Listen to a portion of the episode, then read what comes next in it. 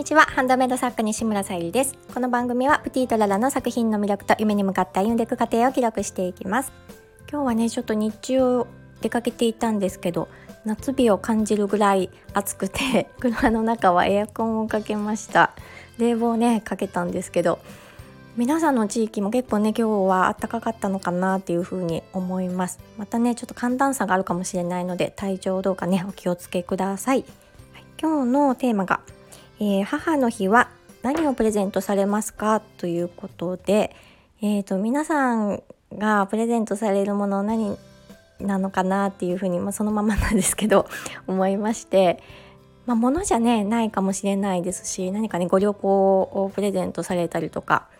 うん、まあお花をねプレゼントされたりとかあるかと思うんですけど、えーと、私はねもうあの実の母がもう他界してるのであれなんですがとねあの母の日にプレゼントしたい方がいましてお花をね準備させていただきました。やっぱりねあのうんまあそこのねお花屋さんも人気あるっていうのもあるんですけど、うん、でもやっぱりお花屋さんは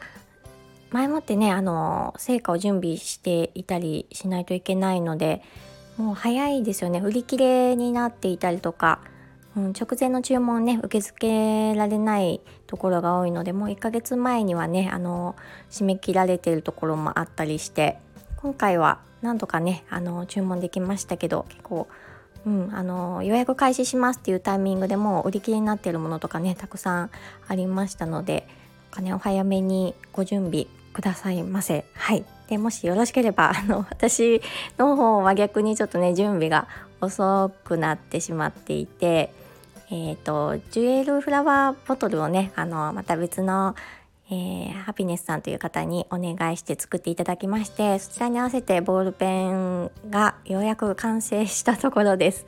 で今日のサムネイルに貼らせていただいたボールペンが天然石の毎月ねあの販売させてもらっているボールペンの、えー、今回5月度ジェード翡翠という、えー、天然石を使ってボールペンを制作しましたこちらも今販売サイト準備中で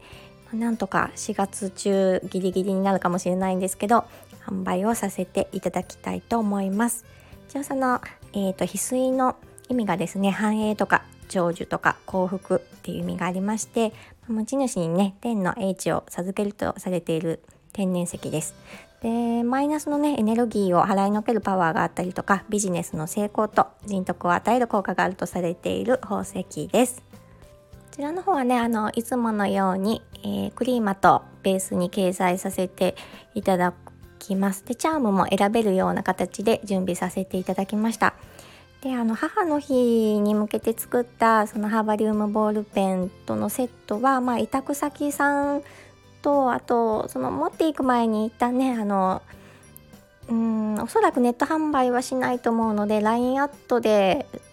持っていく前にちょっとご紹介しようかなどうかなっていう感じで思っております。はいえーと、そちらの方は限定5つになってますのでもしねあのなんか気になる方とかお写真とかもうちょっとした投稿できると思うのでもしあれでしたらお声がけいただけたら LINE アットとかねであのお声がけいただければ嬉しいです。